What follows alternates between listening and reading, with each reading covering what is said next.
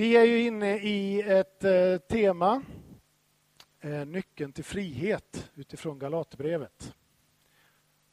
Se, nu funkar det. Bra. Och då kan man ställa sig frågan, vad är frihet?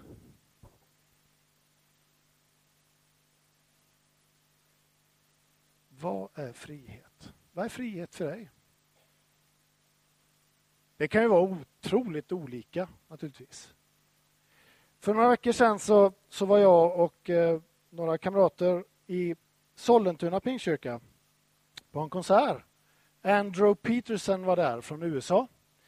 Och tillsammans hade han en pianist med sig och sen var det en tjej som hette Jenny Wahlström som om jag fattar rätt härstammade från Sollentuna från början men bodde på annan plats nu. Hon hade också en pianist med sig. Och båda, alla de här fyra var fantastiska musiker och, och sångare och låtskrivare och, och, och sådär. Jenny hon berättade att av någon konstig anledning så hade hon bott vid flera olika tillfällen i närheten av ett häkte. Och om jag inte minns jättefel nu så var det i, i Södertälje. Så var hon, gick, hade hon precis passerat det där häktet på väg hem. Och då kommer en, en kille uppgåendes bakom henne och när han passerar henne så säger han frihet smakar rätt bra. Och hon hajar till liksom sådär och, och, och sa, vad sa du? Och då berättade han att han hade precis blivit utsläppt ifrån häktet och suttit där några veckor. Och hans kommentar var, frihet smakar rätt bra. Jaha. Det var Jerusalem. Ja, det är en applåd. Det här, det här är ju musik som jag har vuxit upp med, så ni förstår, det är gammal musik det här. Jag tror att den spelades in, det är deras första platta, jag tror den kom 78. Så det, är, det är jättelänge sedan. Då var en del av er inte ens födda. Hörni, Galaterbrevet, fjärde kapitlet. Christer han kom in för någon vecka sedan och så sa han Stefan, skulle du kunna predika nästa söndag, nästkommande söndag? Ja, det kan jag väl kanske göra, tyckte jag. Efter att ha kollat lite grann i almanackan och sådär. Fick ställa om lite grejer och så, men, men det är så härligt att få predika för er. Och så säger han så här, ja, eh, Galaterbrevet 4 är ju ett av de svårare kapitlen i Galaterbrevet. Tack för den! Men det är klart, han ville väl ha en expert. Så att, ja. ja. Hörrni, vi läser hela kapitlet rätt upp och ner bara. Det är ni med på va? Guds ord får man aldrig för mycket av. Nej. Jag menar, så länge arvingen är omyndig är det ingen skillnad mellan honom och en slav, trots att han är ägare till allt. Han står under förmyndare och förvaltare fram till den dag som hans far har bestämt. På samma sätt var det med oss. Så länge vi var omyndiga var vi slavar under världens makter. Men när tiden var inne sände Gud sin son, född av kvinna och ställd under lagen så att vi skulle få ställd under lagen för att friköpa dem som står under lagen så att vi skulle få söners rätt. Och eftersom ni är söner har Gud sänt i våra hjärtan sin sons ande som ropar Abba far. Alltså är du inte längre slav utan son. Och är du son är du också arvinge, insatt av Gud. Förr, när ni inte kände Gud, var ni slavar under gudar som egentligen inte är några gudar. Men nu, när ni känner Gud, eller än mer, är kända av Gud.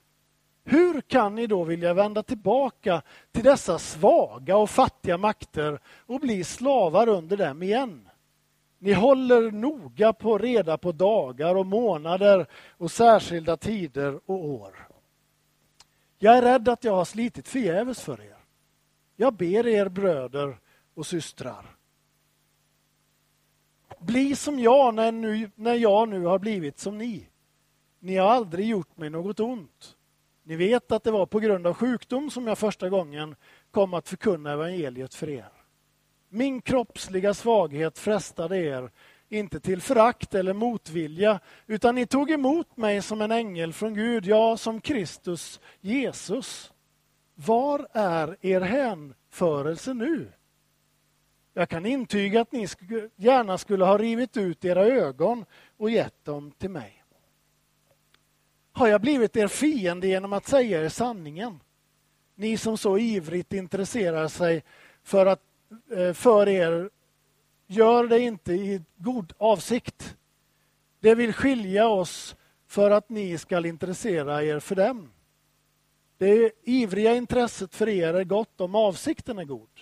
Alltid, och inte bara när jag är hos er, mina barn, som jag än en gång måste föda med smärta tills Kristus har förkroppsligats i er. Om jag bara var hos er nu så att jag kunde slå an den rätta tonen. Jag vet mig ingen råd med er. Svara mig, ni som vill stå under lagen. Har ni inte hört vad lagen säger? Det står skrivet att Abraham, Abraham fick två söner, en med sin slavinna och en med den fria kvinnan. Men hans son med slavinnan var född efter naturens ordning, sonen med den fria kvinnan tack vare ett löfte. Här i, här i ligger en djupare innebörd. De två kvinnorna är två förbund. Det ena kommer från berget Sinai och föder sina barn till slavar. Det är Hagar. Sinai är ett berg i Arabien men svarar mot det nuvarande Jerusalem som ju lever i slaveri tillsammans med sina barn. Men det Jerusalem som finns i himlen är fritt. Det är vår moder, som det står skrivet. Jubla du ofruktsamma som aldrig har fått barn. Brist ut i glädjerop, du som aldrig känt födslovåndor. Ty den ensamma får många barn, fler än den som har en man. Ni bröder är löftets barn, liksom Isak. Den gången förföljde han som var född efter naturens ordning, den andra som var född på ett andligt sätt. Och så är det också nu. Och skriften säger, driv bort slavinnan och hennes son. Slavinnans son ska inte ärva tillsammans med den fria kvinnans son. Alltså, bröder, systrar, är vi inte barn till en slavinna utan till den fria kvinnan. Christer pratade förra eh, söndagen om lagens förbannelse. Och konstaterade att lagen ger oss en massa måsten. Lagen ger oss en massa förordningar som man måste hålla. Och om man vill gå lagens väg, då är man tvungen att hålla alla de bud som finns i, i lagen. Och med lagen räknades då inte bara de tio budorden utan sen kommer det ju en massa andra föreskrifter och tolkningar på de föreskrifterna och tolkningar på tolkningar och alltihopa det här måste man hålla om man vill följa lagens väg. Nu kommer Kristus. Och så fullbordar han lagens krav. Han tar bort alla de där måstena som vi har. Ja, men jag måste göra det här. Eller vad ska de säga om jag gör så eller inte gör så? Ordspråksboken 29 säger så här. Människofruktan blir en snara men den som förtröstar på Herren blir beskyddad. Det var väl ett bra ord. Om du inte tar någonting annat med dig den här söndag förmiddagen, så ta det här med dig. Människofruktan är en snara. Det är så oerhört lätt att hamna i det här. Men jag kan ju inte berätta om Jesus, vad ska mina jobbarkompisar säga då? Och så kanske det är så att din arbetskamrat bara går och längtar efter att någon ska komma och berätta om vem Jesus är. Det slår mig nu, det, det, många år sedan nu så hörde jag Ove Lindeskär som är en en predikant i, i pingströrelsen. Han hade nyligen flyttat in på en ny plats, eh, en villa och så, och så hans granne, det, ja, de helgade väl på varandra sådär över häcken, liksom sådär, men det var inte så mycket mer. Och vid något tillfälle så fick Ove för sig att han skulle ta och hoppa över sin häck in till grannen och fram till honom och så säger han någonting typ sådär att du vet om det att Jesus älskar dig. Och mannen bryter ihop. Därför att då visade det sig att hans fru där inne hade cancer. Och hade bara längtat efter att någon skulle komma och tala om att det finns någon som bryr sig om hur du har det i ditt liv. Tänk om du och jag skulle våga, jag säger likadant till mig själv, tänk om du och jag skulle våga lite mer släppa den där människofruktan och strunta i vad folk tycker och tänker.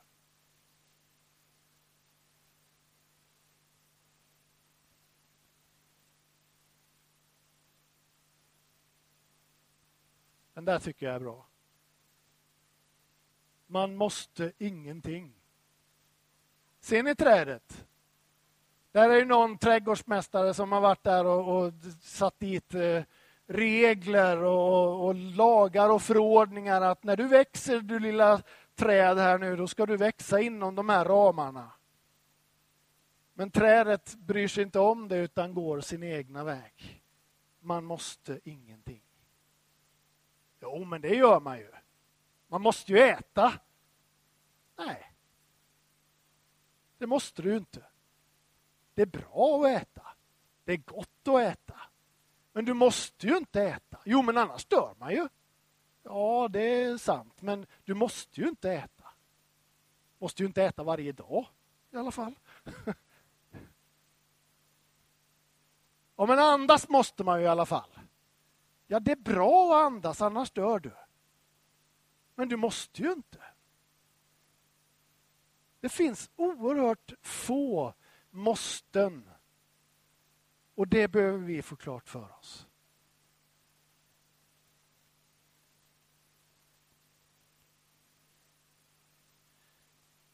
Paulus han talar om slavinnans son och jämställer, eller jämför hennes situation med den fria kvinnans son. Och så ställer han på något sätt ett ultimatum och kollar av med galaterna som verkar vara riktigt korkade. Och faktum är att ibland så undrar jag om inte vi är lika korkade. Ja? Vilken sida vill vi vara på egentligen? Vill vi vara på slavinnans son och känna att vi är bundna till både händer och fötter? Eller vill vi hålla oss till den fria kvinnan och känna att vi är fria? Jag vet inte vad du sitter bunden i för någonting. Kanske inte är bunden alls, utan du känner att wow, jag är så fri, så fri, så fri. finns ingenting som hindrar mig. Ja, grattis, säger jag då.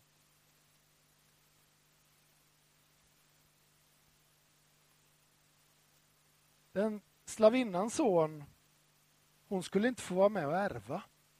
För oss kanske inte det säger så mycket. Men när Jesus pratar om, om att vi får vara med och ärva och när Paulus pratar om det, då visste varenda människa vad det handlade om. Förstfödslorätten. Den som var först född, sorry ladies, men nu handlar det ju om killarna då.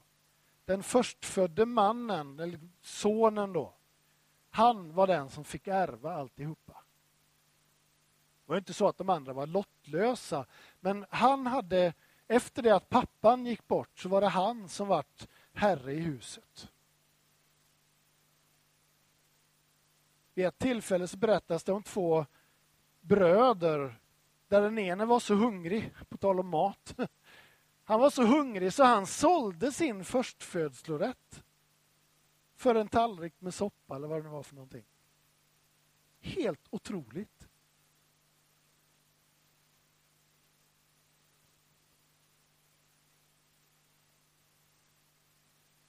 Medan om vi är på den fria sidan då har vi den här arvsrätten. Då får vi vara med och ärva Guds rike. Vad innebär det att vara, stå på den sidan, att ärva alltihopa det här? Jo, det innebär att himmelens alla resurser står till ditt och mitt förfogande. Det är inga smågrejer precis. Och det konstiga med, med arvet från Gud, ni vet ett vanligt arv det träder ju inte i kraft förrän den som har skrivit sitt testamente är död. Men det här arvet, det får du och jag del av medan vi lever.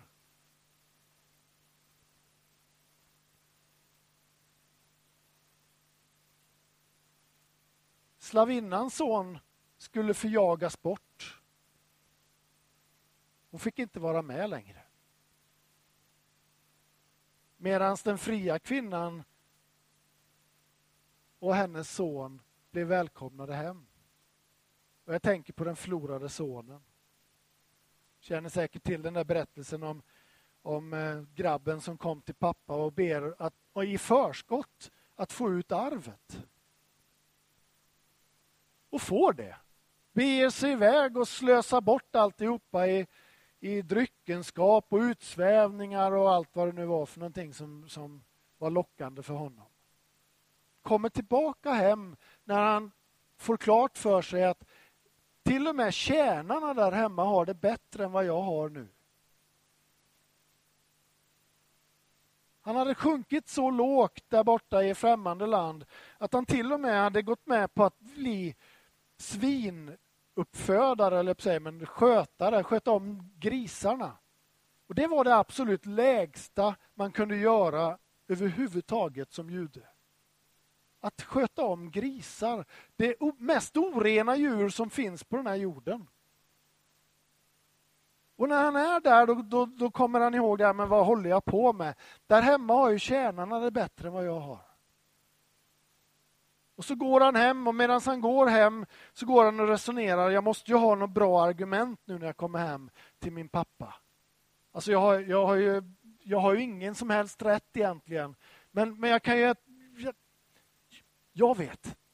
Jag ber om att få bli tjänare. Det är ju åtminstone bättre att vara tjänare hemma hos pappa än att vara här och hålla på med de här grisarna.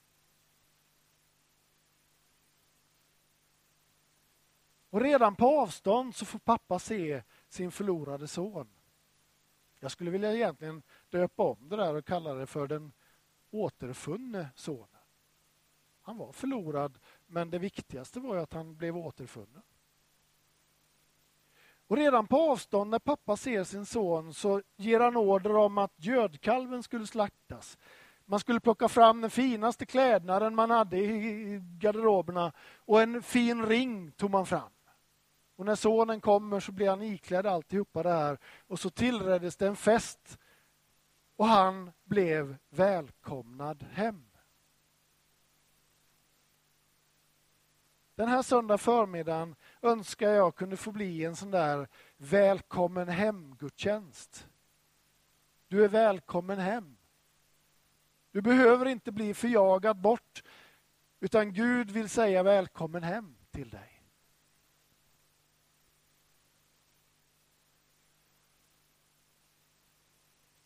Slav under världens makt. Och så ställer vi det mot att få söners rätt. Och den rätten ger mig rätten att säga Abba, fader. Abba, fader, det, det säger ju inte oss så mycket kanske. Men i hebreiska språket så är ordet Abba det mest innerliga uttryck som ett barn kan ge till sin far. Tänk dig en liten grabb som kommer inspringande genom vardagsrummet. Pappa sitter och läser tidningen.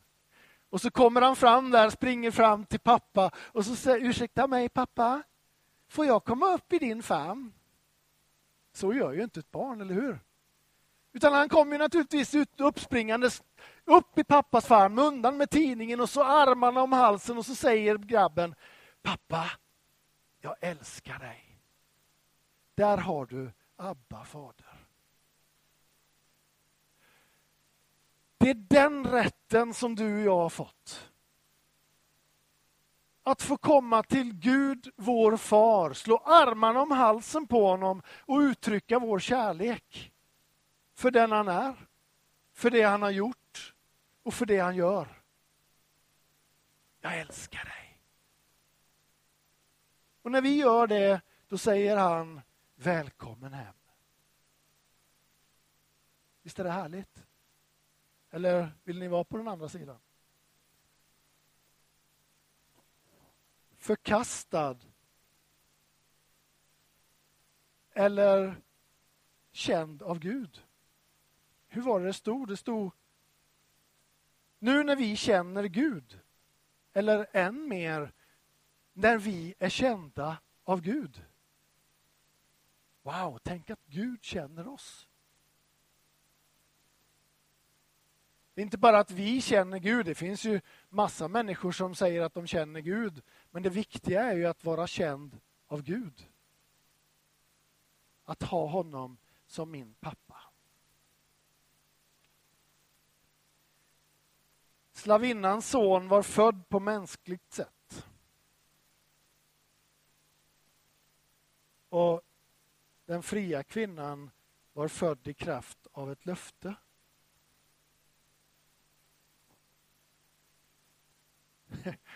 ja, Abraham han var så gott som död och, och Sara hon var inte mycket med henne heller. Men de hade fått ett löfte. Jag ska ge er en son. Ja, lycka till, hur ska det gå till? Och så vill man hjälpa Gud på traven lite grann och så slavinnans blir liksom någon surrogatmamma där på något sätt och föder en son. Men Gud säger, det där var inte löftesonen.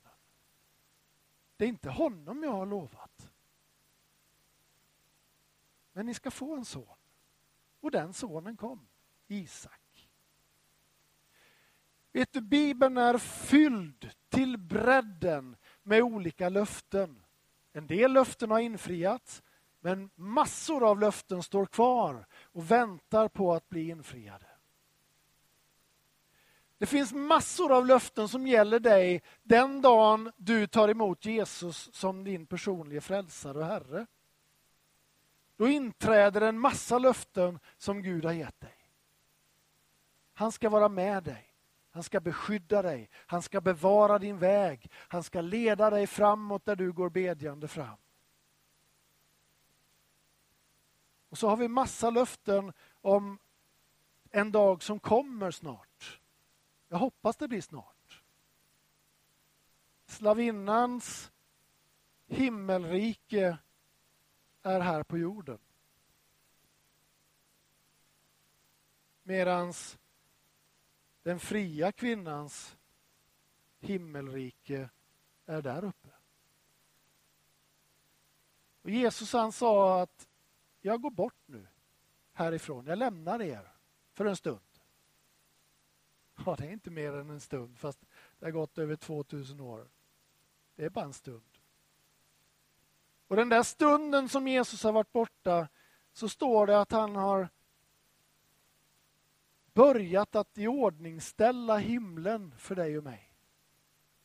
Han håller på och gör i ordning och, och, och fixar utrymme och plats. Och, och, det är ju massa människor som ska få vara med. Tänk vad härligt. Jag är fri. Jesus gjort mig fri. Och det händer, kommer att ske förr eller senare.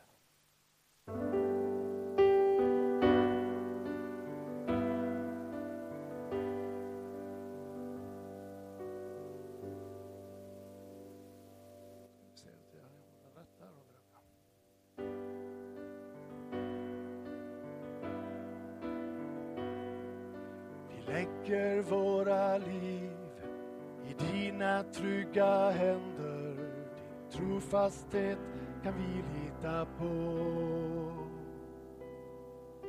Du leder våra steg, din omsorg är beständig. Din kärlek kommer alltid bestå. Även om vi inte ser vägen kan vi tro och hoppas på dig. Allt som du har sagt, allt som du har lovat kommer att ske. Förr eller senare, allt som är bestämt, det som står skrivet kommer att ske. Förr eller senare, allt som du har sagt. Ska alldeles strax gå in i nattvard.